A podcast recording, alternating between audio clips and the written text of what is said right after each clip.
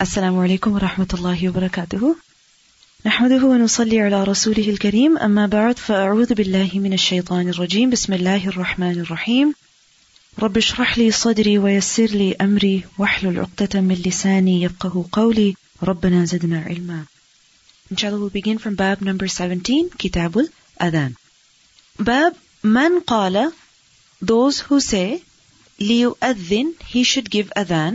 في السفر in during a journey mu'adhinun a mu'adhin wahid one. Meaning those who say that there should be one mu'adhin appointed while traveling just as while at residence there is a mu'adhin that is appointed. Like for example at the time of the prophet ﷺ, who was appointed to give the adhan? Bilal radiyallahu anhu. That did not mean that others could not give the adhan but that it was his duty because the thing is that when certain jobs are not assigned, then everybody thinks that somebody will do it and then nobody ends up doing it. I remember when I was very little, I read once that this is a story of four people named everybody, somebody, anybody, and nobody. And there was an important job to be done and everybody was sure that somebody would do it. Anybody could have done it, but nobody did it. Somebody got angry with that because it was everybody's job. And everybody thought anybody could do it, but nobody realized that everybody wouldn't do it. So it ended that everybody blamed somebody when nobody did what anybody could have done. So the thing is that adhan also anybody can go and do it, right? Any man can get up and do it. But the thing is that when the job is not assigned, then such things they get delayed. So this is the reason why at the time of the Prophet ﷺ it was the duty of we see Bilal anhu to give the Fajr adhan really early, and the duty of Abdullah ibn Umm Maktoum to give the adhan, the second one. So we see that Mu'adhin was appointed. So some said that because of this reason, even when a group of people are traveling together, then also a Mu'adhin should be appointed. And remember that this is better, but it is not mandatory. Okay, it is better, but it is not mandatory. حدثنا معل بن أسد قال حدثنا وهيب عن أيوب عن أبي قلابة عن مالك بن الحويرث أتيت النبي صلى الله عليه وسلم في نفر Malik bin Huwairith, he said, I came to the Prophet ﷺ in Nafar, in a group of men, min qawmi, from my people. So from his people, what happened? A group came to visit the Prophet ﷺ. And when they came to Medina, فَأَقَمْنَا So we remained, عِنْدَهُ, near him, meaning with him, for how long? Ishrina layla. So they came to visit him, sallallahu alayhi wasallam, and they stayed in Medina for 20 nights. وَكَانَ رَحِيمًا رَفِيقًا And the Prophet ﷺ was very merciful and kind. Why is he saying that? Because this is what he observed of him in those 20 nights, that he was a very, the Prophet ﷺ was very kind and merciful towards people. And especially he sensed this mercy of the Prophet ﷺ when فَلَمَّا رَأَى شَوْقَنَا Then when he saw our shawq. What is shawq? Willingness, desire ila ahalina to our families. In other words, when he saw that we were missing our families, قال he said, irji'u.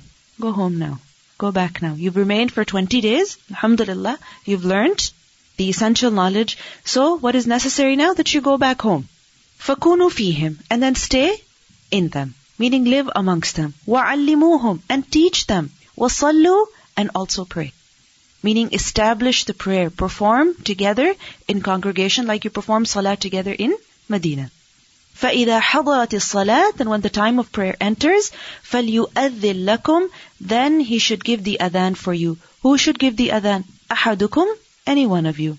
وَلْيَأُمَّكُمْ And he should lead you. He should be the imam. Who? أَكْبَرُكُمْ The eldest of you. So in this hadith, what do we see?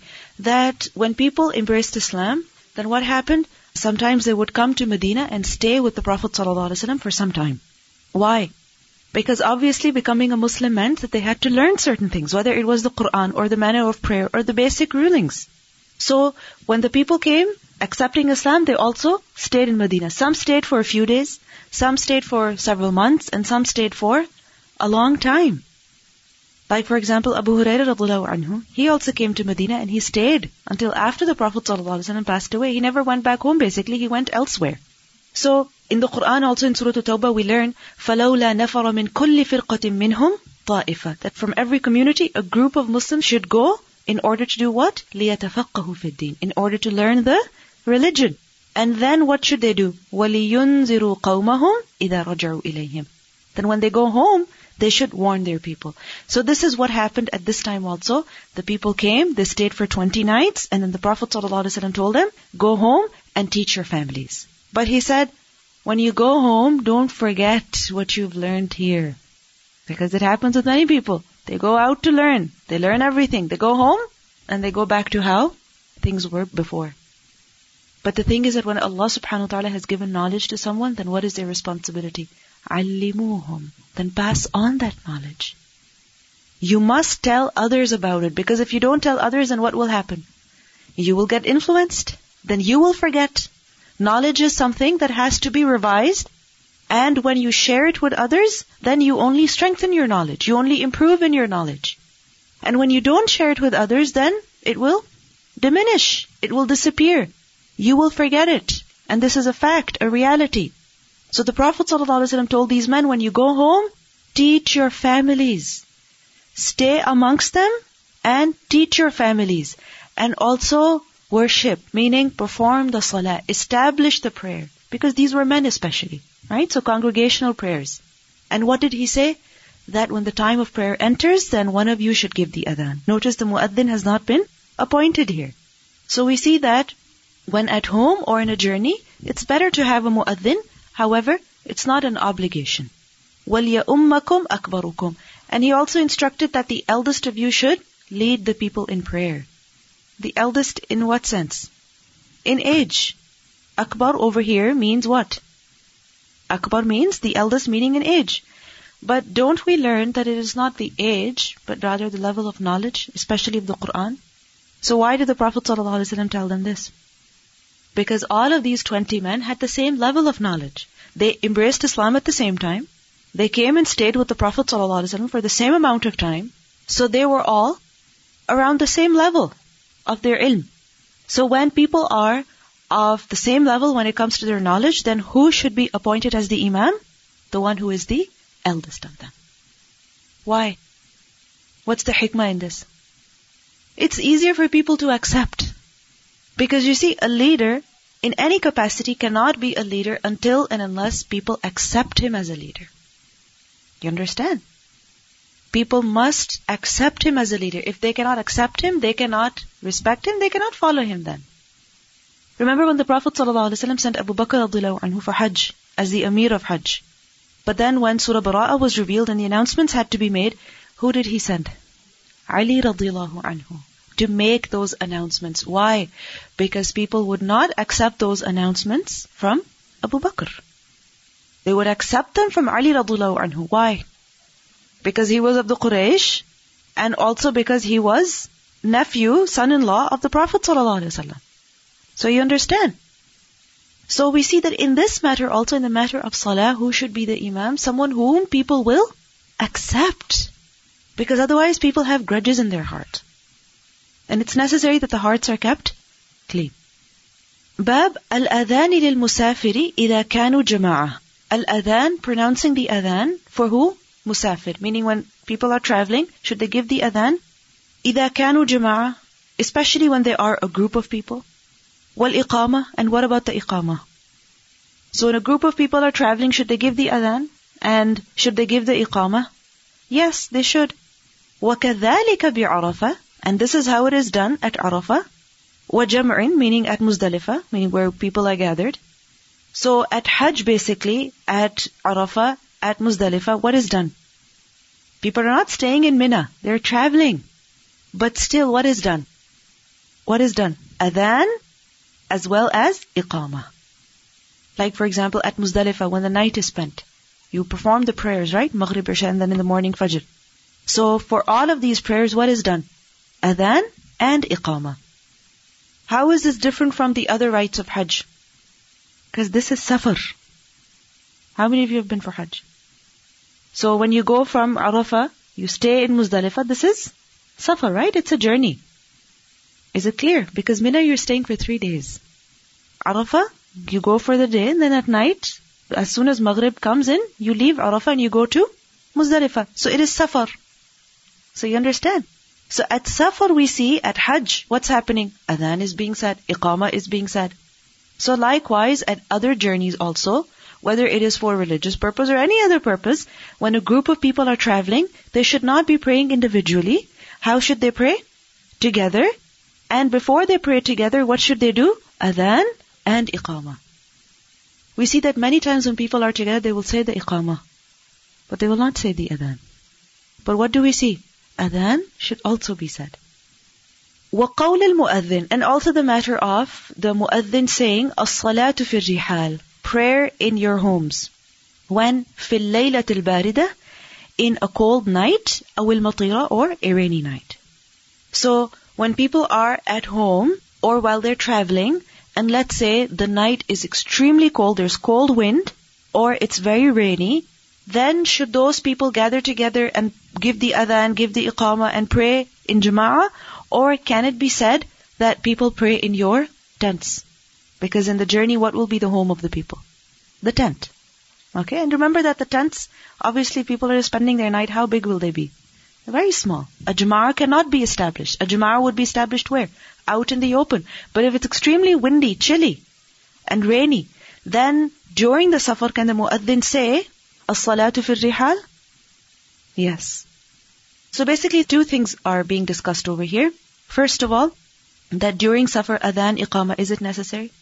And secondly, during safar, adhan is said, but because of severe weather conditions, can the people pray separately in their homes? Yes, they can. حدثنا مسلم بن إبراهيم قال حدثنا شعبة عن المهاجر أبي الحسن عن زيد بن وهب عن أبي ذر قال he said كنا مع النبي صلى الله عليه وسلم في سفر He said we were in a journey with the Prophet صلى الله عليه وسلم فأراد المؤذن So the muaddin intended أن يؤذن that he should give the adhan فقال له So the Prophet صلى الله عليه وسلم said to him أبرد Wait until it is cooler ثم أراد أن يؤذن فقال له abrid. A third time it happened that the muaddin wanted to give the adhan, but the Prophet ﷺ told him, wait. حتى ساوى الظل until the shadows, they became equal. At-tulula, at-tulul meaning hills. Okay, small hills. So he said until the shadows became equal to the hills, meaning the hill and the shadow was equal in length. You understand? So basically, the shadow was equal to the height of the object. The shadow of the object was equal to the height of the object. So until that time, the Prophet ﷺ delayed.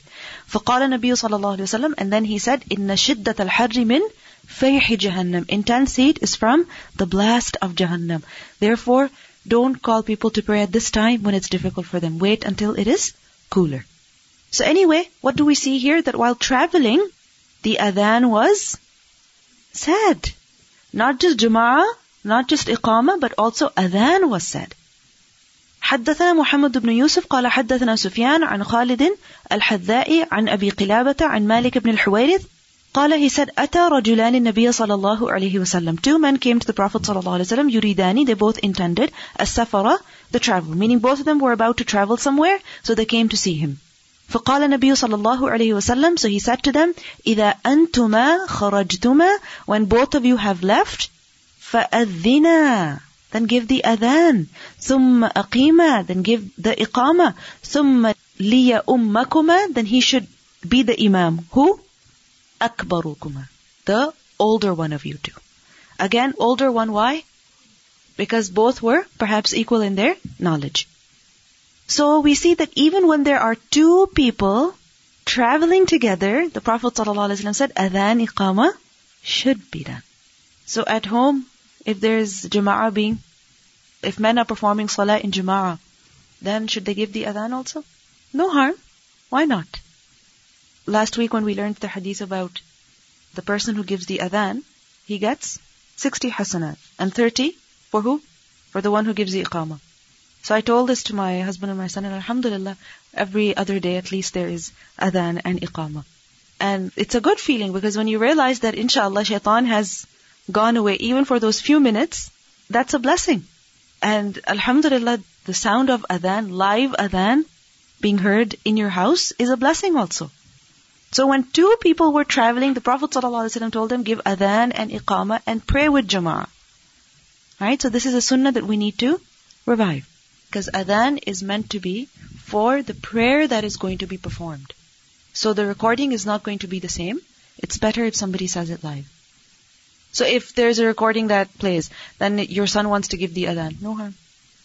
حدثنا محمد بن المثنى قال حدثنا عبد الوهاب قال حدثنا أيوب عن أبي قلابة قال حدثنا مالك أتينا إلى النبي صلى الله عليه وسلم Malik said that we came to the Prophet صلى الله عليه وسلم ونحن شببة and we were a group of young men متقاربون who were about equal in their age فأقمنا عنده so we stayed with him عشرين يوما وليلة for 20 days and nights وكان رسول الله صلى الله عليه وسلم and he was رحيما رفيقا very merciful and kind فلما ظن when he thought أن that indeed we meaning he knew that قد in fact اشتهينا we desired أهلنا our families meaning we were missing them أو قد اشتقنا or that we had shauq towards them meaning we wanted to be with them we wanted to go home سألنا he asked us عمن about who تركنا we left بعدنا after us. Meaning he asked us about our families.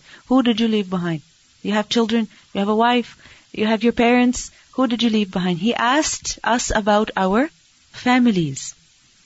The Prophet ﷺ took interest in people. فأخبرناه So we told him. قال he said ارجعوا return إلى أهليكم to your families. You've stayed enough time, you're missing your families. And the thing is that when a person's heart is distracted, right, then you can't focus. When you're continuously missing your family, then it's very difficult to do your work. This doesn't mean that just because a person is missing their family, they should leave everything and just stay with their family. There are certain things, certain causes for which a person has to make a sacrifice. And we see that there were people who made the sacrifice at the time of the Prophet also. Take the example of Abu Huraira. He left everybody. And he was of the Ashab Sufa. Not just him, but so many other companions. And because of that great sacrifice, the level that they reached, others could not reach. And we see that people are also of different capacities. Some people, they miss their families a lot.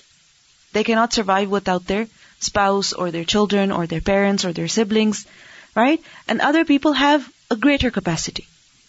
So, if a person sees that they have that weakness, and despite trying, they're not able to concentrate at all on their work, then what should be done? That a person is doing his work half-heartedly. Half the time he's crying. Can't do your studies, can't do anything and crying all the time. No, then in that situation, a person should do whatever is within his capacity. But remember, just the thought of missing your family should not prevent you from doing what is important. Because we sacrifice for the sake of this world a lot. And for the sake of Allah subhanahu wa ta'ala also, sacrifice has to be made. In Surah At-Tawbah, what do we learn? قُلْ إِن كَانَ آبَاؤُكُمْ وَأَبْنَاؤُكُمْ وَأَزْوَاجُكُمْ وَعَشِيرَتُكُمْ So much أَحَبَّ إِلَيْكُم مِّنَ اللَّهِ وَرَسُولِهِ وَجِهَادٍ فِي سَبِيلِهِ This is a kind of jihad also, right? Giving up your family in order to go and learn the religion. That when a person sacrifices, then Allah subhanahu wa ta'ala also compensates him with what is better. So it's difficult. You have to separate from your family in order to learn, in order to get something bigger. It's, it's a big challenge. And especially as women, it can be very difficult. Parting from your children. Because women are more, you know, emotional. So it's more difficult. But remember that the greater the difficulty, inshallah, the greater the reward.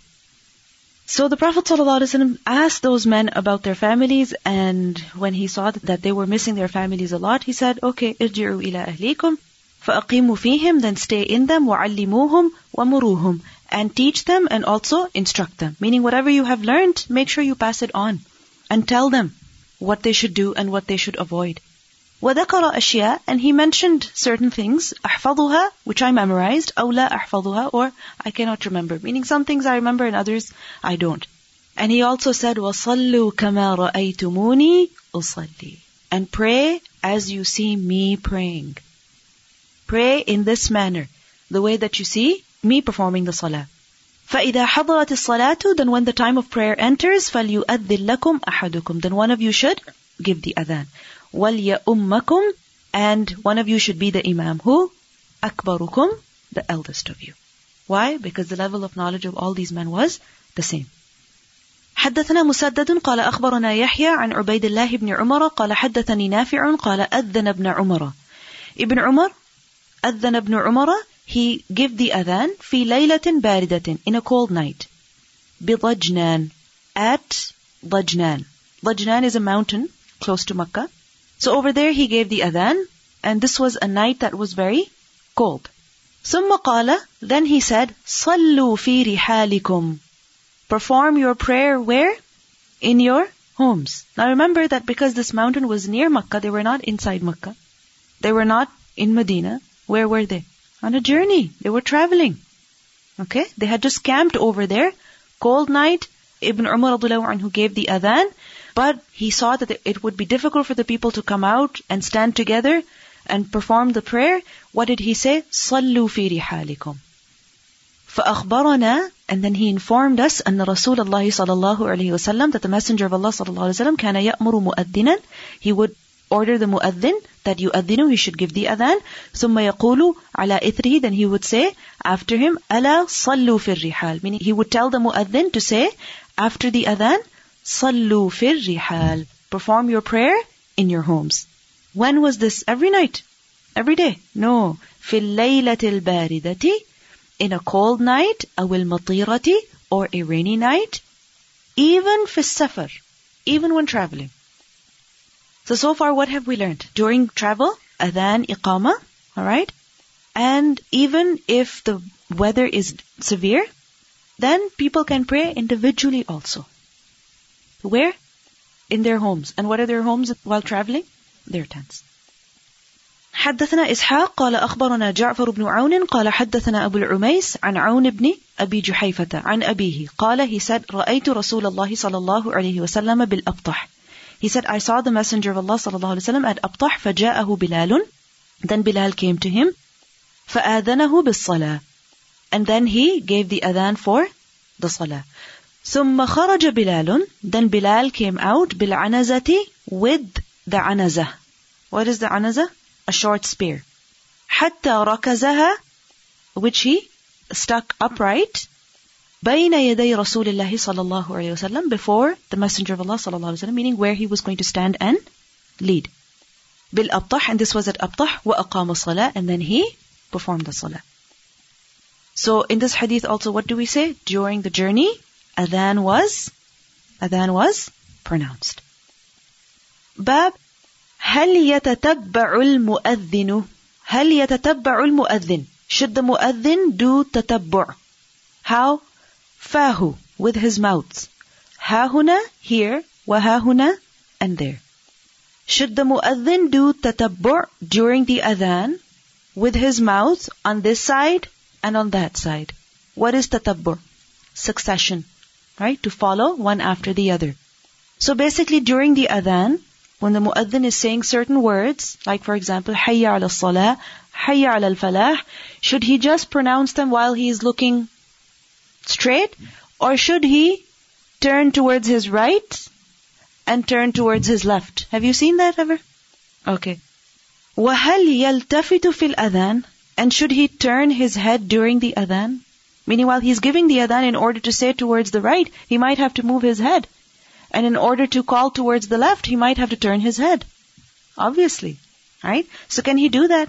Is this mashru'? Is this something that is proven by the texts? Yes, it is. Now, the first thing is that when the muaddin is giving the adhan, he is standing straight. And obviously it's understandable when he has to raise his voice, his head will be slightly elevated. Why? So that the voice can spread far and wide. Now the question is, first of all, does he have to face the qibla?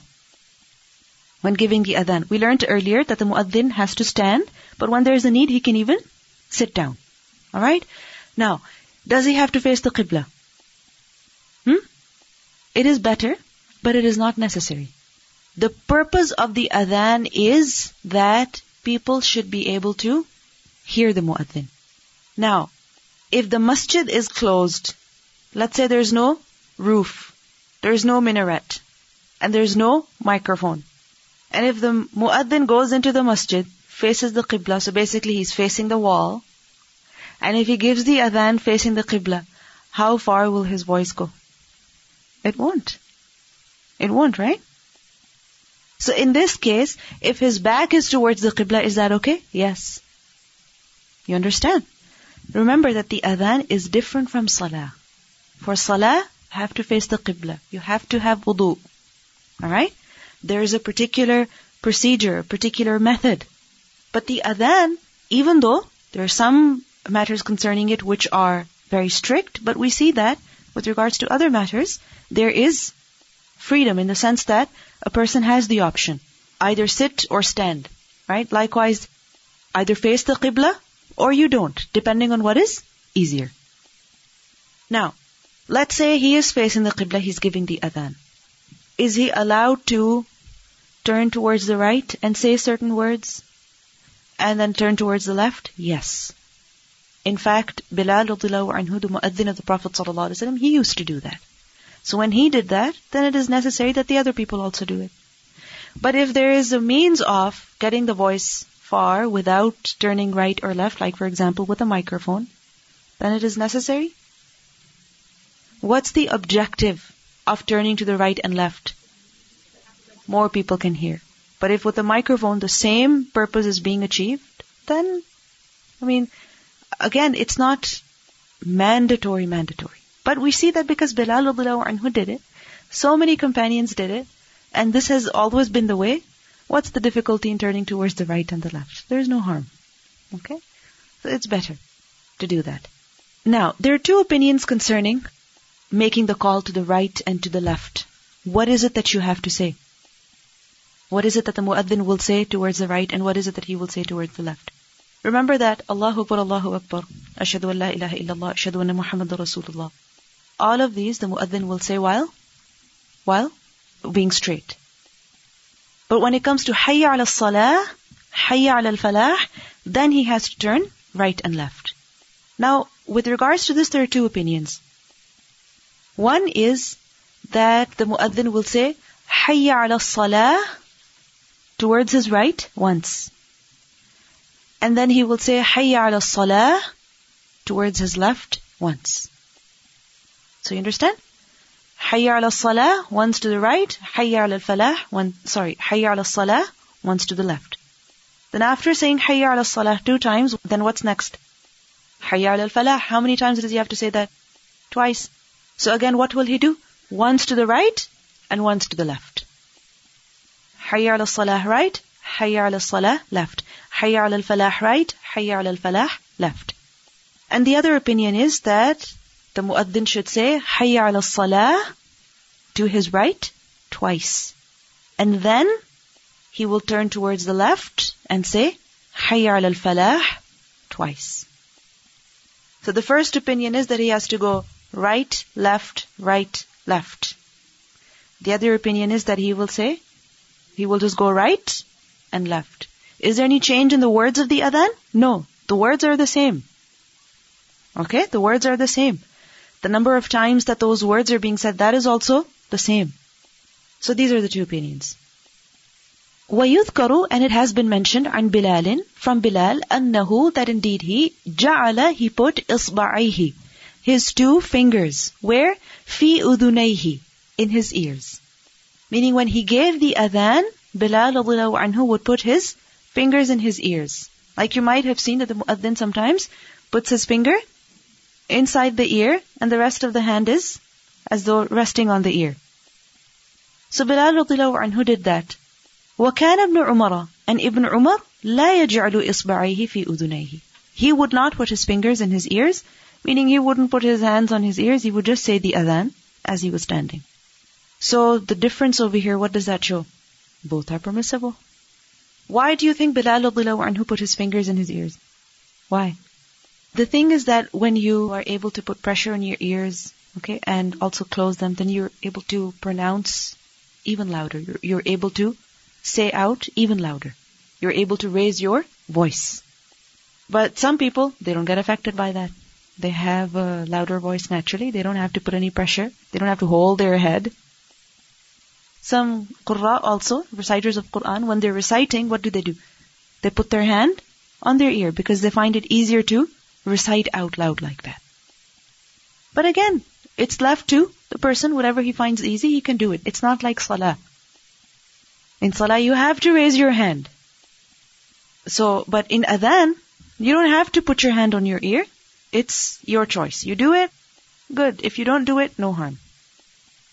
وقال Ibrahim and Ibrahim said لا بأس there is no harm أن يؤذن that he gives the adhan على غير وضوء without wudu. Can salah be said without wudu? No. But adhan, can that be said without wudu? Yes. So for example, a person is in the masjid, the time for prayer enters, he has to go make wudu, but he says, let me just give the adhan because it's my duty to give the adhan. Everybody's waiting for it. And if I go to wudu and spend 10 minutes in the washroom, people will be wondering what's happening. So he gives the adhan and then he goes and performs his wudu. Absolutely no harm. لا بأس أن يؤذن على غير وضوء.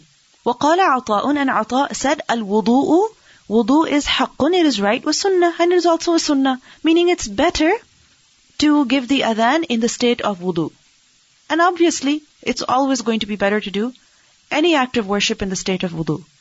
But we know from the Quran that wudu is mandatory for which act of worship?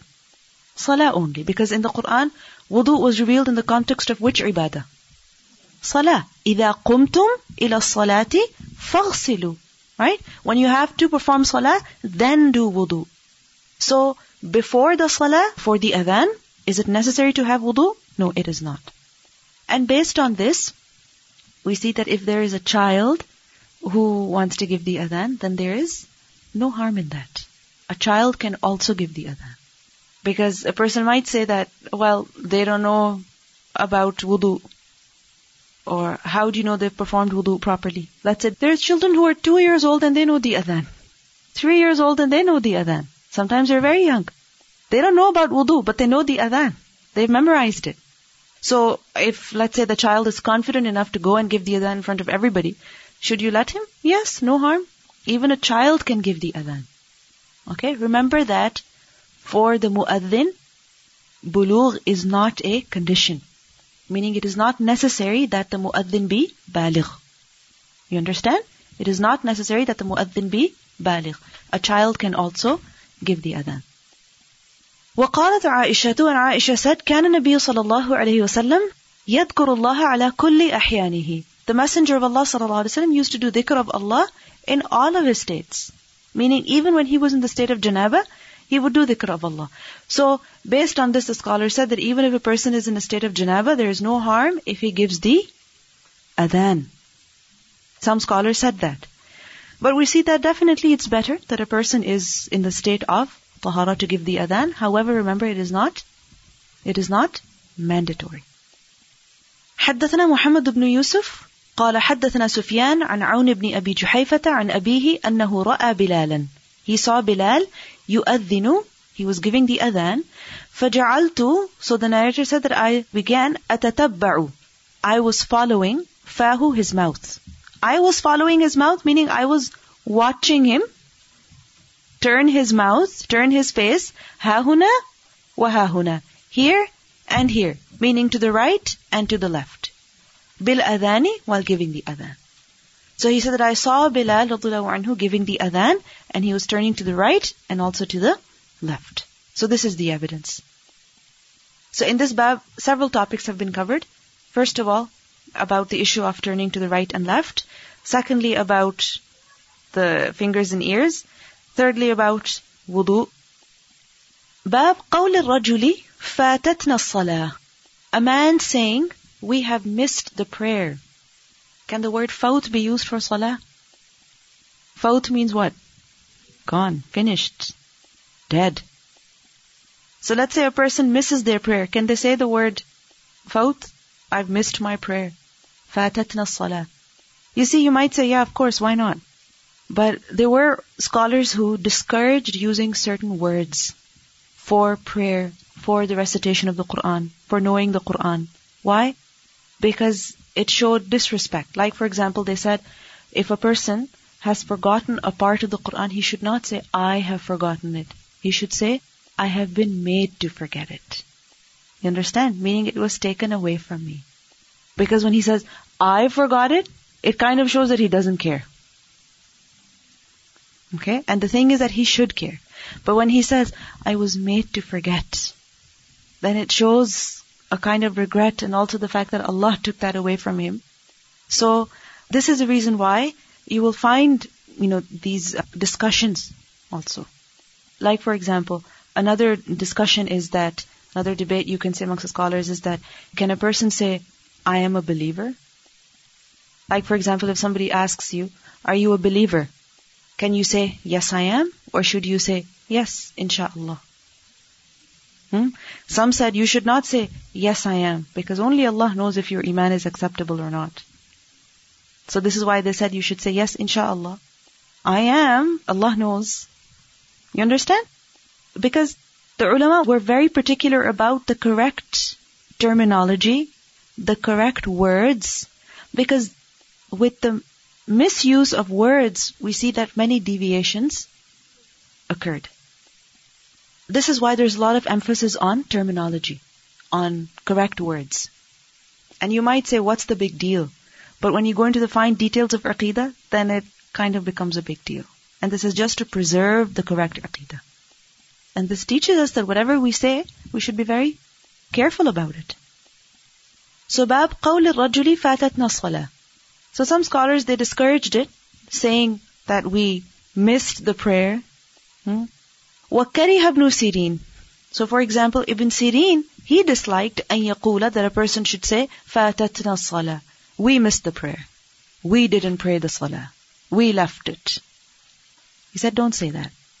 Because if a person misses the prayer, hopefully there was a genuine reason behind that. Right? But when you say, I missed it, I didn't pray it, then it shows as if you don't care about the prayer. وَلَكِنْ لِيَقُلْ لَمْ نُدْرِكْ He said rather a person should say, لَمْ نُدْرِكْ We did not catch the prayer. He should say, لَمْ نُدْرِكْ وقول النبي صلى الله عليه وسلم Imam Bukhari argues, but the statement of the Prophet صلى الله عليه وسلم, it is asah. It is more correct, meaning it should be followed.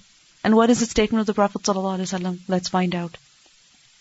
حدثنا أبو نعيم قال حدثنا شيبان عن يحيى عن عبد الله بن أبي قتادة عن أبيه قال بينما نحن نصلي مع النبي صلى الله عليه وسلم إذ سمع جلبة رجال Once we were praying with the Prophet صلى الله عليه وسلم when he heard جلبة Jalaba is basically the sound of movement. So for example, if a person is moving hurriedly, then is there any noise that is produced by that? Yes. Like for example, if a person is running or walking quickly, is there any noise that is heard? Yes. So the Prophet ﷺ heard this jalaba, this noise of people rushing. Jalabat rijalin. فَلَمَّا صَلَّى Then when he completed the prayer, قال, he said, ما شأنكم? What is wrong with you? What was happening? Why did I hear this noise? قالوا, they said, استعجلنا إلى الصلاة. We came rushing to the prayer. قال, he said, فلا تفعلوا. And don't do that. Meaning, don't come to the prayer rushing, making noise hurriedly. Because you might get hurt, you might bump into somebody else, right?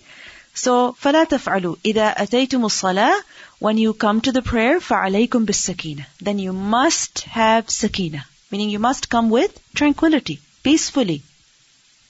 Come while you're calm. فَمَا أَدْرَكْتُمْ Then whatever you find, فَصَلُّوا Then pray.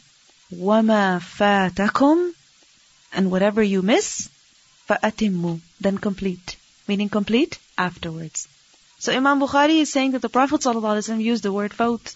So if he used it, then we can also use it. So this is why he said that وَقَوْلُ النَّبِيِّ صَلَى اللَّهُ عَلَيْهِ وَسَلَّمَ أَصَحْ It is more correct, meaning it should be followed. But what do we understand from this in general? that whatever a person says, I mean, obviously, innamal a'malu binniyat. That will be according to what his intention was. So when we are hearing somebody saying something, we should always give them the benefit of the doubt. That perhaps this is not what they meant. Instead, what they meant was this. Okay? Like, for example, if somebody says, I missed the prayer, give them the benefit of the doubt that there was a genuine reason, inshallah, and they didn't intend to miss it. It happened by accident. And they're not boasting about that. They're just informing you of it. Because innamal a'malu bin niyat. It's the intention. And secondly, we learn from this that whatever words we use, wherever we are, we should be careful about them so that there is no room for misunderstanding. Okay? In the Quran, what does Allah say? قُولُوا قَوْلًا سَدِيدًا so, in certain contexts, if you say something, it's not going to be misunderstood. But if in other contexts, in front of certain other people, if you say certain words, they might misunderstand. Alright? And that might create a fitna. There's no harm. But if you feel that when somebody is saying, I missed the prayer, they're saying it as if they don't care, then there's no harm in advising them, in fact it should be done. Bab la yas'a ila salati. He should not run to the prayer. وَلْيَأْتِ بِالسَّكِينَةِ وَالْوَقَارِ And he should come with tranquility and dignity. Meaning when he comes to the prayer. Imam Bukhari says, La yas'a ila salah. He should not do sa'i to the prayer. In Surah Al-Jumu'ah, Allah subhanahu wa ta'ala says, يا أيها الذين آمنوا إذا نودي للصلاة من يوم الجمعة فاسعوا إلى ذكر الله. Allah tells us that when you hear the adhan for Salatul Jumu'ah, then what should you do? Fas'au. Then run, hasten, rush towards what? The dhikr of Allah. And here Imam Bukhari says, La yas'a salah. A person should not rush to prayer. Is this a contradiction? Basically, the word is the same, sa'i, but the context is different. And this is why the meaning will be different. When it comes to the ayah, where going to salah is mentioned, فَاسْعُوا إِلَى ذِكْرِ اللَّهِ means leave immediately. Leave immediately. You hear the adhan, now the khutbah is going to begin, don't delay anymore. How much will you delay? The khutbah is about to start. The best is that you're there even before the adhan. Right? You couldn't make it for that. Now you've heard the adhan, now leave everything and leave immediately. It doesn't mean that you should be running, but that leave what you're doing and go immediately. Alright?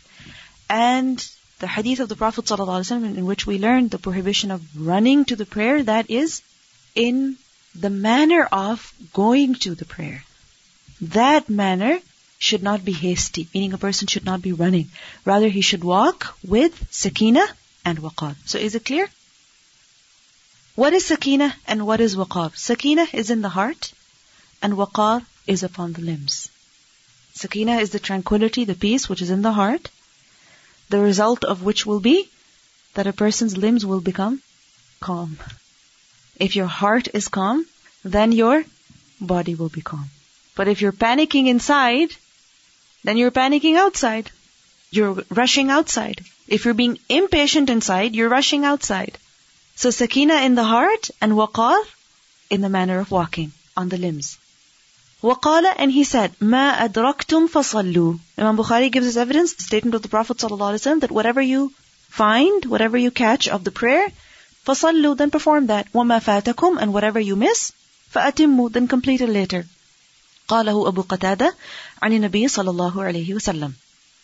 Basically over here, Imam Bukhari is giving this as a reason for coming with waqar and sakina. That even though the salah has started, and you know that if you're walking calmly towards the masjid, you might miss the Fatiha. The Imam may go in ruku'. But still, how should you walk? Fast pace, but not running that your one shoe is going there and your other shoe is going there and you're slipping and bumping into people. No, go calmly. You can do things speedily, but speed does not necessarily mean rush and panic. Everybody's getting disturbed. And the thing is that a person might end up hurting himself. Okay? And why should he not rush like this? Because of the reasons that we discussed and also because if he misses some part of the prayer, then the instruction of the Prophet ﷺ is clear. And what is that? Whatever you find with the Imam, go and pray that. And whatever you've missed, no harm, make it up after. So let's say you've missed one rak'ah. Doesn't matter, join him in the second one. Join him in the sajda, the Imam. And then after the Imam says the salam, then you get up and complete whatever that you have missed. حدثنا آدم قال حدثنا ابن أبي ذئب قال حدثنا الزهري عن سعيد بن المسيب عن أبي هريرة عن النبي صلى الله عليه وسلم وعن الزهري عن أبي سلمة عن أبي هريرة عن النبي صلى الله عليه وسلم قال إذا سمعتم الإقامة when you hear the إقامة فامشوا إلى الصلاة then walk to the prayer meaning then don't delay anymore you heard the adhan you kept doing what you were doing you didn't stop now you've heard the إقامة now you better stop and go towards the salah. وَعَلَيْكُمْ بِالسَّكِينَةِ وَالْوَقَارِ And you must have tranquility and dignity in the way that you walk. وَلَا تُسْرِعُوا And do not hurry. فَمَا أَدْرَكْتُمْ Whatever you find, فَصَلُّوا Then pray. Whatever you catch, then pray that. وَمَا فَاتَكُمْ And whatever you miss, فَأَتِمُّوا Then just complete that afterwards. Now, what does this hadith show? First of all, it shows that the iqama, when it is pronounced, it should be said out loud so that it can be heard outside the masjid also. Obviously, this will be in places where it is possible. Like, for example, over here, obviously it's understandable. But um, in other places where, let's say, the adhan is pronounced on a microphone and the speakers are loud enough that the whole area around the masjid, people can hear the adhan, then the iqamah should also be given in the same way. It should also be said on the microphone. Why? Because the Prophet ﷺ said, إِذَا سَمِعْتُمُ الْإِقَامَةِ When you hear the iqamah, who is he talking to? People who are outside the masjid. Okay, because he's telling them, famshu, then walk to salah. That is obviously from where? Outside the masjid. So just as the adhan is loud, the iqamah should also be loud. Which is why you may have seen that in the haram, for instance, the adhan, iqamah, both are loud on the microphone. Then secondly, we see here that uh, a person must walk with dignity towards the prayer. And thirdly, we see that a person must join the imam wherever the imam is in the prayer. So even if the imam is in sajda, where should you join the imam? In sajda. Because some people, what they start doing is that they perform their whole rak'ah and then they catch up with the imam. But this is not correct. You have to join the imam exactly where he is in qiyam, in ruku', in sajda, wherever. Sometimes what people do is, they say, oh, it's the last rak'ah tashahud anyway, so what's the point? I have to say my whole salah myself. Then no, still join. Make up afterwards whatever you missed. Then what are you going to do? You're going to stand and wait? Or are you going to start your own prayer when the Jama'ah is being conducted? So what should you do? Join the Imam wherever he is and whatever you have missed, one rak'ah, two, three, whatever. When should you make it up?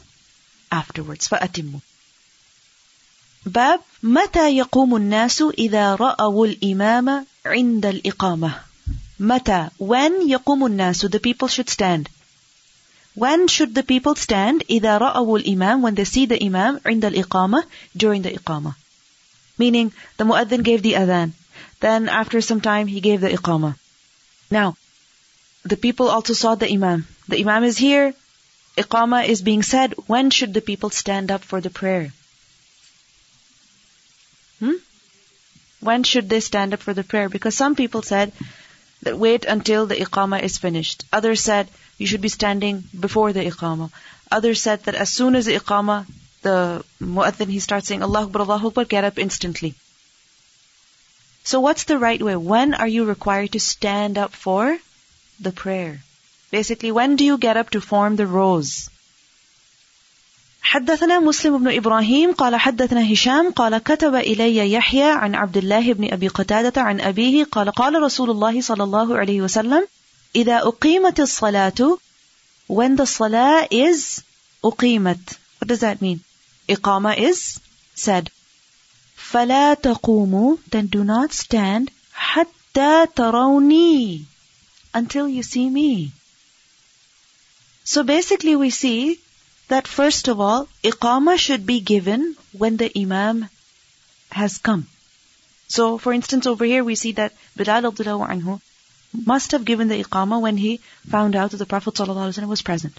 And it happens that when somebody is coming, you find out. You know, by their voice or by the opening of the door.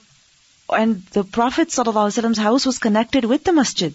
Right? So as soon as he would come, Bilal anhu would find out. Right? So he sensed that the Prophet ﷺ was there, he gave the iqamah, and the Prophet ﷺ said to the people that when you see me, that I am here, then stand up for the prayer. So basically, when should people form their rows? When the Imam has come. You understand? When the Imam has come, when they have seen the Imam. It doesn't mean every person has to see the Imam. Because if there's thousands of people, it's not possible for them all to see the Imam. Seeing the Imam means what? You know that he's there. Why is it necessary to form the rows when the Imam has entered? Why not before that? That it'll be very awkward for the Imam. It might take him a little while to come.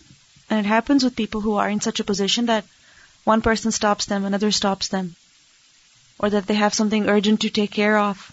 And then what happens if people are standing, looking at the clock, looking at the door, where is the Imam Sahib? Then the Imam feels awkward. It is disrespect for him. Alright? It shows impatience on the part of people.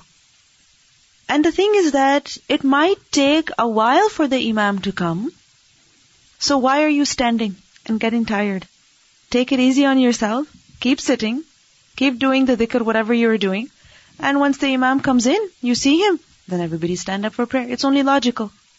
And then thirdly also, we see that if everybody is standing from before and then the Imam walks in, first of all, it's awkward for the Imam. Secondly, it also shows kind of that people are standing for the Imam, and that is not the case. You're not standing for the Imam. Imam is just leading you in prayer to Allah subhanahu wa ta'ala. You're all standing for Allah subhanahu wa ta'ala. Basically, the person who has to give the iqamah, he will give the iqamah when the Imam has come, alright? And when he's giving the iqamah, then the people should stand up. How much time should there be between adhan and iqamah? We learned earlier. How much? Rak'atain. And it depends on the salah also.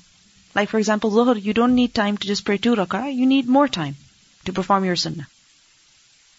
باب لا يسعى إلى الصلاة مستعجلا لا يسعى he should not rush إلى الصلاة to the prayer مستعجلا what does mustajilan mean? In a hurried way, hurriedly. So basically, earlier we learned that when the salah is being performed, people should not rush and run in order to join that. Here, what is being mentioned is that when the iqamah is said, and people are getting up to form the rows, then they should not get up panicking. Relax. Calm down. لا يسعى إلى الصلاة مستعجلا وليقم بالسكينة والوقار but he should stand with tranquility and dignity so whether it is going to the masjid going to join the prayer or it is rising up to form the rows anything what is necessary sakina calmness and we see that even in the battlefield hmm, what is mentioned that the people must engage in the dhikr of Allah. They should refrain from fighting, from arguing amongst themselves, from raising voices against one another.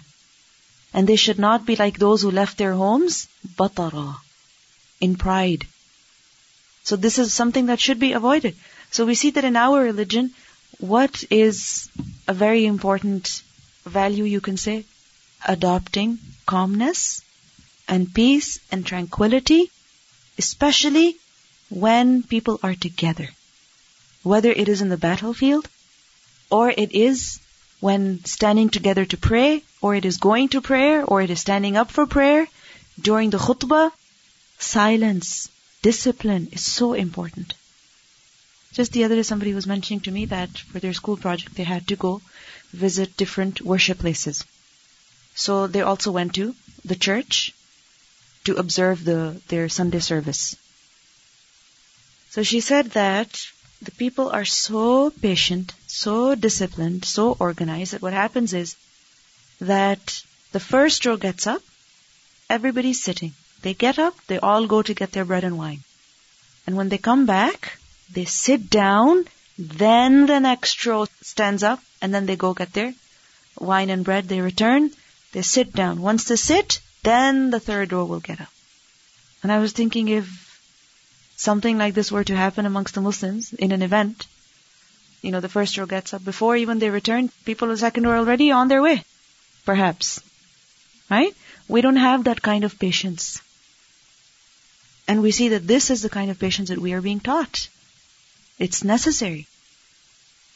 So باب لا يسعى إلى الصلاة مستعجلا وليقم بالسكينة والوقار حدثنا أبو نعيم قال حدثنا شيبان عن يحيى عن عبد الله بن أبي قتادة عن أبيه قال قال رسول الله صلى الله عليه وسلم إذا أقيمت الصلاة فلا تقوموا حتى تروني When the prayer is established, meaning iqama is given, then do not stand up until you see me. وعليكم بالسكينة And upon you is sakina. Because the thing is that the one who gives the iqama might be mistaken even. He might think that the imam has entered, he gives the iqama, and then he realizes, oh, the imam is not here. So what should the people do? Wait for the imam to come. Once he enters, then they should stand up. تابعه علي بن المبارك. باب هل يخرج من المسجد لعلة Can a person leave the masjid for a good reason? Because we learned that after the adhan and after the iqama, then a person, meaning once a person has heard that, he should not leave the masjid.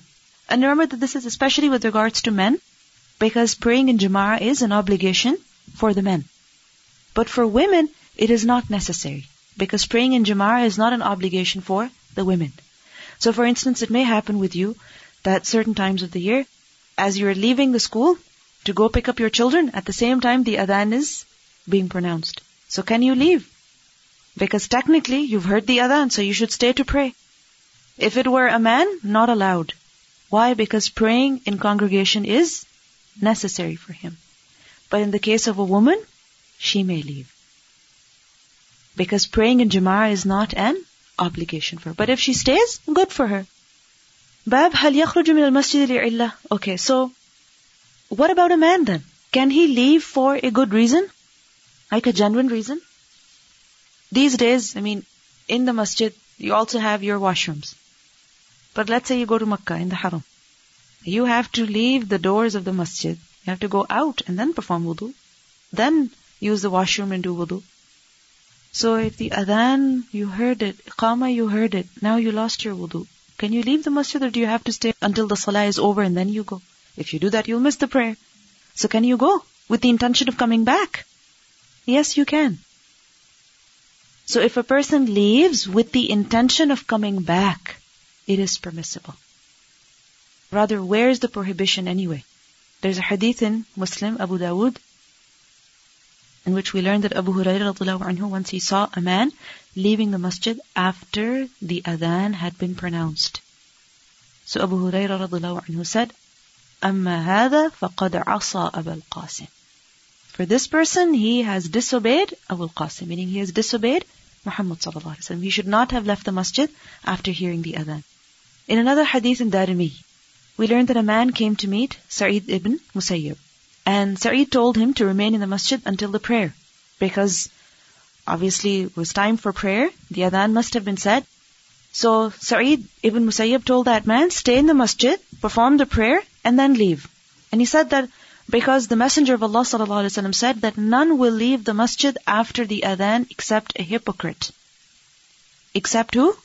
A munafiq, or a man whom some need brings out and he intends to return to the masjid. So the Prophet said two people will leave the masjid after the adhan. Either he's a hypocrite, he's not going to pray, or he's a person who is leaving to fulfill some need and he will return. He is leaving with the intention to return. But the man, when he heard this from Sa'id bin Musayyib, he said, My friends are waiting for me. I'm supposed to be traveling right now. My friends are waiting for me. If I pray, it'll take too long. So I have to go. He insisted and he left. So Sa'id bin Musayyib, he remained worried about that man. That this man has disobeyed the Prophet ﷺ. And in the Quran, what do we learn? Those who يُخَالِفُونَ عَنْ أَمْرِهِ those who oppose the command of the Prophet ﷺ, they should be afraid that some fitna will befall them. So Sa'id bin Musayyib was worried about that man until he was informed that that man fell from his camel and broke his thigh bone. So it's a serious matter. Disobeying the Prophet ﷺ is a very serious matter. So in the case of men, when they hear the adhan, then no matter how inconvenient it is, they must stay and perform the salah. And if they must leave, let's say a man did not know that there, it's time for salah, he leaves his car running outside, quickly comes in to get something, he hears the adhan. Now can he go outside to at least shut his car off or park his car? Yes, he can. Or at least tell his family in the car, I heard the adhan, so I'm just going to go pray and then come. Can he do that? Yes, he can. He can leave and come back to fulfill some need. حدثنا عبد العزيز بن عبد الله قال حدثنا إبراهيم بن سعد عن صالح بن كيسان عن ابن شهاب عن أبي سلمة عن أبي هريرة أن رسول الله صلى الله عليه وسلم خرج وقد أقيمت الصلاة The Prophet ﷺ came out, the salah, iqamah had already been set for the prayer, وَعُدِّيَتِ الصُّفُوف And the rows had also been straightened. And when is it that people straighten the rows? When they stand up, and also when the Imam reminds them, Sawu, right? When he tells them, straighten your rows. So, this happened. حتى إذا قام في مصلاه until the Prophet ﷺ stood in his prayer place. انتظرنا, we were waiting. أن يكبر, that he would say the takbir. So imagine Salah is about to start. People are waiting to hear Allahu Akbar. But what happened? In Salafa. The Prophet ﷺ went. And qala, he said, ala makanikum. Stay in your places. Meaning don't sit down. Don't go away. Stay exactly where you are. فمكثنا على هيئتنا. So we remained in our places. حتى خرج إلينا until he came out to us from his house. ينطف رأسه ماء. And there was water dripping from his head. وقد اغتسل. And he just took a bath. So basically when the Prophet ﷺ was about to begin the prayer, he remembered that he needed to take a ghusl. Alright? And what did he do? He told the people, remain in your places. He quickly went, took a bath, and returned. And he came so quickly that the water was still dripping from his head. So what do we learn over here? The Prophet ﷺ left the masjid after the iqamah, after the rows had been straightened. But why did he leave? With the intention of coming back. So this is permissible. باب إذا قال الإمام مكانكم حتى رجع انتظروه. When the Imam says stay where you are, okay, حتى رجع until he returns. So people they remain in their places until he returns. In taluhu, they are waiting for him. So when the Imam says, stay where you are, then wait for him until he returns. So what should the people do? Should they stand there waiting for the Imam to come back or should they say, oh, never mind, somebody else has lead the prayer or everybody pray on your own? They should wait for the Imam. Hmm? Yes, because the Imam said, stay in your places, then what should they do? Remain standing in their places. They should not disturb the rows. Because if they sit down, then what will happen? The rows will be disturbed. They won't remain the same. What's the evidence of this? حدثنا إسحاق قال حدثنا محمد بن يوسف قال حدثنا الأوزاعي عن الزهري عن أبي سلمة بن عبد الرحمن عن أبي هريرة قال he said أقيمت الصلاة Iqama had been pronounced. فَسَوَّى النَّاسُ صُفُوفَهُمْ The people straightened their rows. فَخَرَجَ رَسُولُ اللَّهِ صَلَى اللَّهُ عَلَيْهِ وَسَلَّمَ He came out. فَتَقَدَّمَ And he came forward, meaning to lead the people in prayer. وَهُوَ جُنُوب While he was in the state of janaba. And he remembered that. ثُمَّ قَالَ when, as soon as he remembered, he said, "Ala makanikum, remain in your places." فَرَجَعَ فَاغْتَسَلَ Then he returned, he took a bath, ثُمَّ خَرَجَ Then he came out, وَرَأْسُهُ يَقْطُرُ مَاءً فَصَلَّى بِهِمْ Water was dripping from his head and he prayed salah with them. Now what do we see? That between the iqamah and the salah actually beginning, a long time passed. I mean, he went, took a bath, and returned. But that did not make the iqamah invalid. Alright? The iqamah did not have to be pronounced again. And also because he told the people, stay in your places. Remain where you are. In other narrations, we learn that the Prophet ﷺ already said the takbir. Meaning he had performed, he had begun the prayer also. So both narrations are found that he was about to begin, and in others we learn that he already began. In either case, when the Imam realizes that he is not in the state of wudu, then what should he do? Continue the prayer out of fear of people? Hmm? Fear of humiliation in front of people? Who should he have fear of at that time? Allah subhanahu wa ta'ala. Right?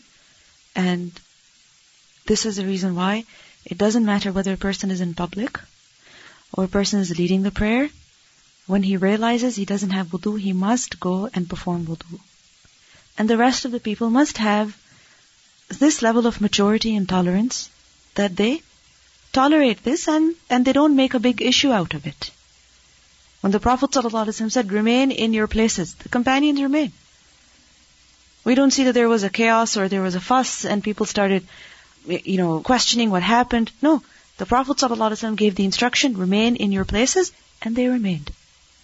And if this happens even today, in a big gathering, again, it's not a big deal. Just wait. Relax.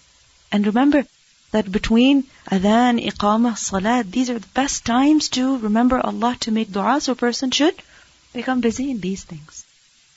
People start looking at the back, turning around, wondering what's happening. Somebody send me this video link of uh, Sheikh Hudayfi.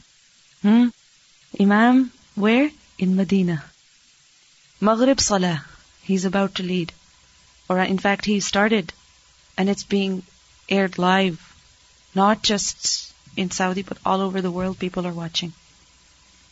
And as soon as you realized you didn't have wudu, watch it. الله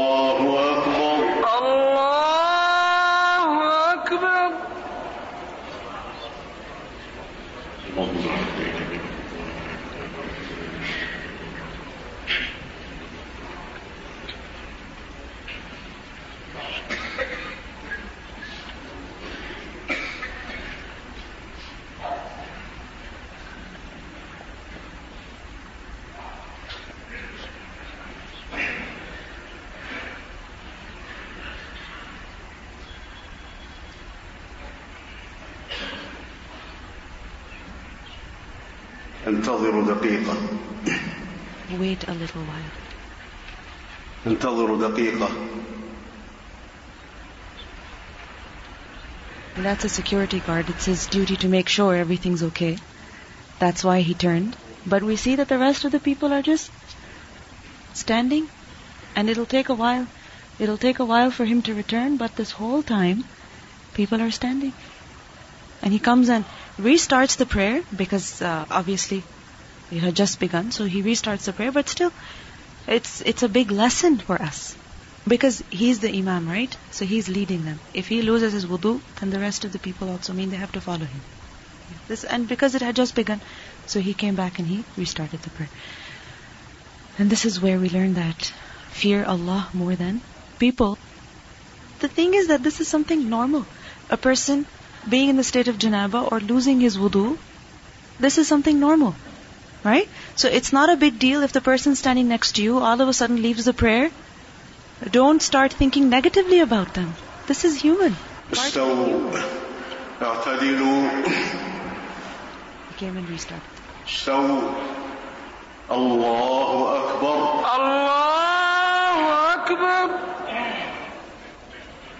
Once a group of people were sitting with the Prophet ﷺ and one of the men he passed wind. So others started laughing at him. And there's something normal. People do that in their gatherings. Little children are bullied. And the Prophet ﷺ said, Why do you laugh at him over something that you do as well? This is part of being human.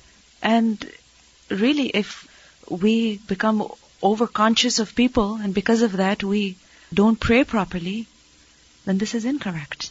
That can also happen. Like the Imam, if he has to leave, he can also tell the person behind him to lead the people in prayer. But since the prayer had just started, and he could have easily gone, made wudu and returned, then that was better.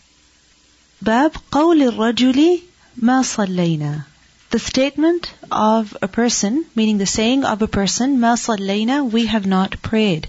Is a person allowed to say that? I didn't pray my salah. Can a person say that? Now, this question came up because if a person says, I have not prayed, it may be understood as, I don't pray, or I have never prayed. And this implies disobedience of a person to Allah subhanahu wa ta'ala's command. Now remember that there, like we learned earlier also, there are certain matters concerning which the scholar said it is permissible to say such a statement and it is not permissible to say such a statement. Alright? So this is one of those statements concerning which was a debate.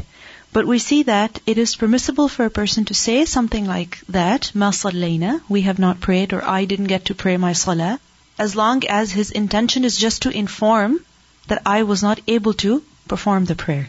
Because he does not imply that I don't pray. So again, إنما الأعمال بالنيات. It's according to the intention.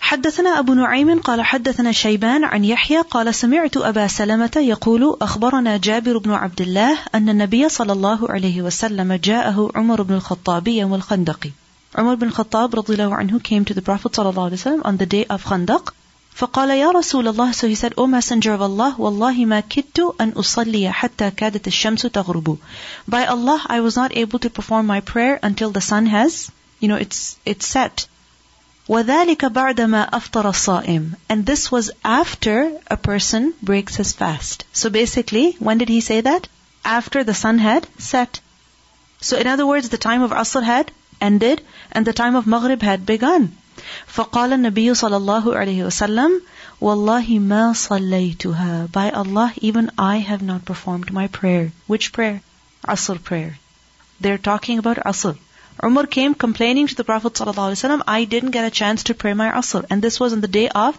the Battle of Khandaq. And remember that the trenches were dug, the mushrikeen were on the other side, and the Muslims were constantly guarding the trenches. And the danger was so high, it was so severe, that the people hardly got a chance to even go take rest or take, you know, a break for their meal or anything like that. So this was a time when Umar anhu did not get a chance to pray his Asr prayer.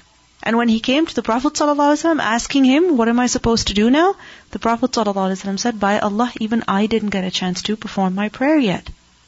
فنزل النبي صلى الله عليه وسلم إلى بطحان وأنا معه. So the Prophet ﷺ and some of his companions, they all went to Buthan where it was safer, and when they got there, فَتَوَضَّأَ ثُمَّ صَلَّى He performed wudu and then he prayed. يعني العصر. Meaning the Asr prayer. بعدما غربت الشمس After the sun had set. ثم صلى بعدها المغرب. And then after that they prayed Maghrib. So this hadith shows that, first of all, it is permissible to say a statement such as that, that I did not get a chance to pray, but the purpose should not be to boast about one's sin. Nor should it be to inform others about, you know, one's sin. Like for example, if Allah subhanahu wa ta'ala has concealed your sin from others, then you don't need to publicize that. If you missed a prayer, then you don't need to go on telling the whole world, I missed my prayer. Umar anhu, he said, why? Because he was inquiring as to what he should do. Because he understood that in no circumstances is a person allowed to miss the prayer, deliberately leave the prayer. But this situation was beyond his control. He intended to pray, but he didn't get a chance. So this is why he came to the Prophet ﷺ asking him. And secondly, this hadith shows to us that in the state of extreme fear, in the state of extreme danger, if a person is not able to pray despite effort, then Allah subhanahu wa ta'ala is most aware of the person's condition and what should the person do? He should perform that prayer as soon as he is able to do so. So we see that in this situation, for instance, Umar anhu must have tried, but he wasn't able to. But as soon as he was able to, what did he do? And what did the Prophet ﷺ do? They performed the prayer. But this does not mean that just because a person is out shopping or uh, he's just going on a drive, then because of that reason he delays the prayer. It is not permissible to do that. Like for example, somebody asks you, why are you so sad? And you say, I missed my salat today. I slept through it. So I have this heavy, you know, feeling in my heart. So, you know, to express your regret, it's okay. But to say, yeah, I always sleep through my fajr, that is not correct. Because when a person talks about such sins openly, then it promotes sin. You understand? It's an encouragement for other people to do the same. Because your action will become an excuse for the other. Or my mom can do it, this so and so person can do it, so I can do it too. It's not really a big deal. It belittles sins. باب الإمام تعرض له الحاجة بعد الإقامة Al-Imam, the Imam, meaning the one who's going to lead the prayer, تعرض له الحاجة. Haja, some need. تعرض له, meaning it is presented to him. Meaning there is some urgent need that he needs to fulfill. بعد الإقامة. After the Iqamah. So the Adhan was pronounced. The Imam came to the masjid and when he was seen, the person gave the Iqamah. Now the Imam is going to lead the people in prayer, but all of a sudden there's some need of his that he has to fulfill. Can he go and do that? Or does he have to now perform the prayer, lead the people in prayer? It depends on the need.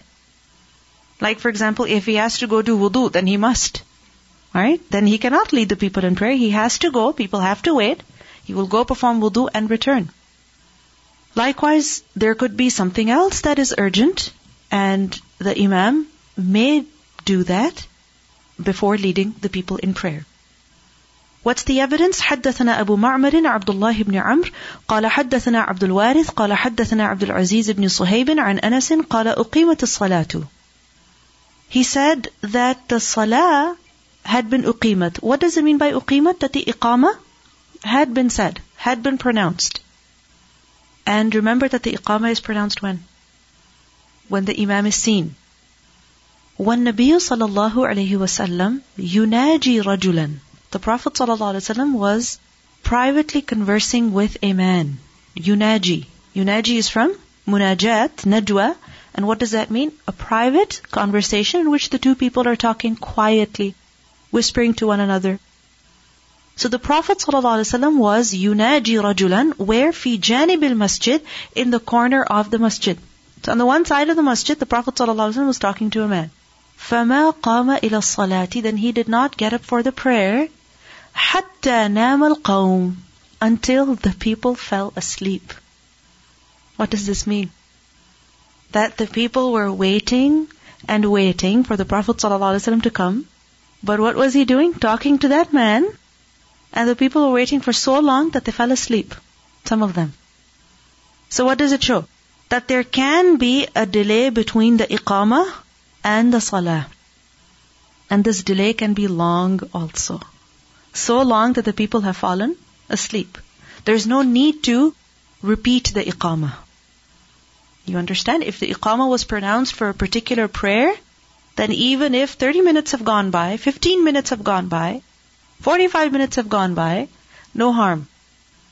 Okay? No harm. Why? Because this is something valid. The Prophet ﷺ did that. Now what do we see here? The Prophet ﷺ was talking to a man despite the fact that people are waiting for the prayer. So what does this show? That after iqamah, a person may talk to others, but the imam can, imam has that luxury. The rest of the people don't. Because if the rest of the people start talking amongst themselves and the Imam comes and begins the prayer, then what will happen to the rest of the people? They will miss their prayer. So only the Imam has this allowance.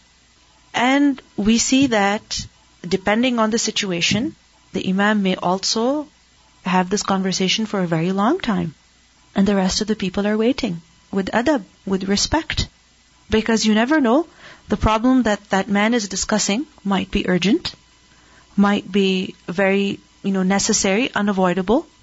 And perhaps that man thought that this is the only time that I can find with the Prophet ﷺ. So the Prophet ﷺ, with his kindness and mercy, he attended to that man. I was thinking that if such a scene, if such an incident happens today in a masjid, then what would happen? Would the people have patience with the Imam? Not at all. Would the people have patience for the salah, waiting all that time for the prayer? Not at all.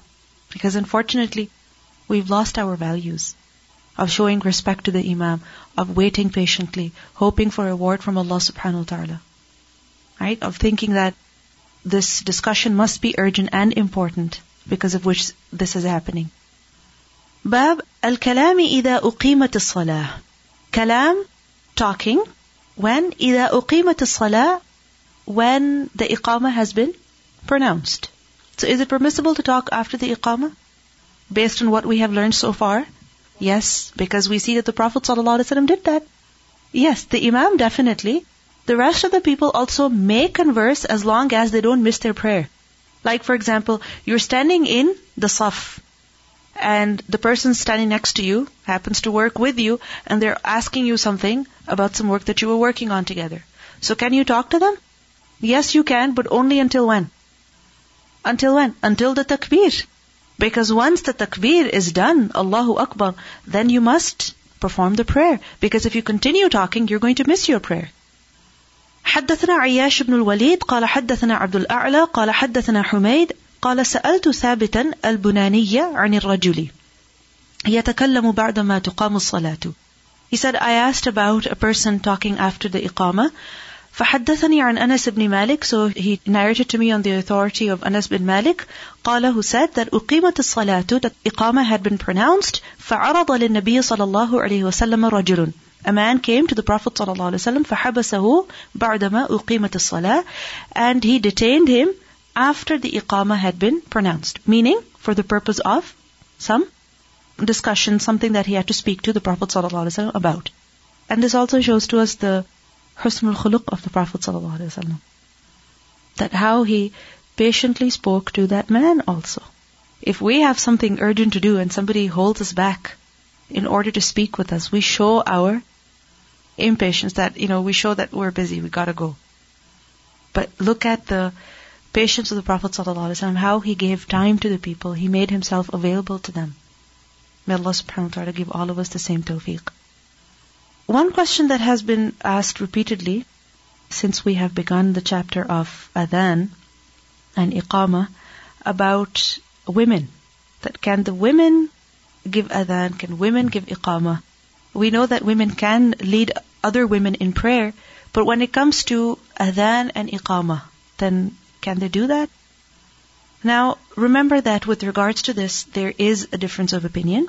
And what I'm going to read to you is from the book Wilayat al-Mar'ah fil Fiqh al-Islami and also the book on on the four schools of thought where the different fiqh issues are put together from the different schools of thought. That book also mentioned something similar and this is written in islamqa.info. The question is that can women pray in congregation with a woman performing as imam?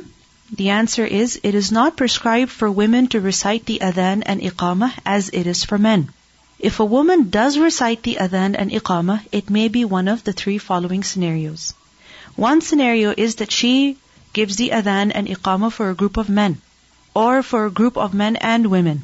And this is not prescribed in Islam, and her adhan and iqamah for a group of men do not count, meaning she's not allowed to do that. Okay? Because if this was permissible, Aisha anha would have done it. Right? Or one of the Sahabiyat would have done. Correct? Because we see that the Sahabiyat, they were at the forefront of anything that women were allowed to do.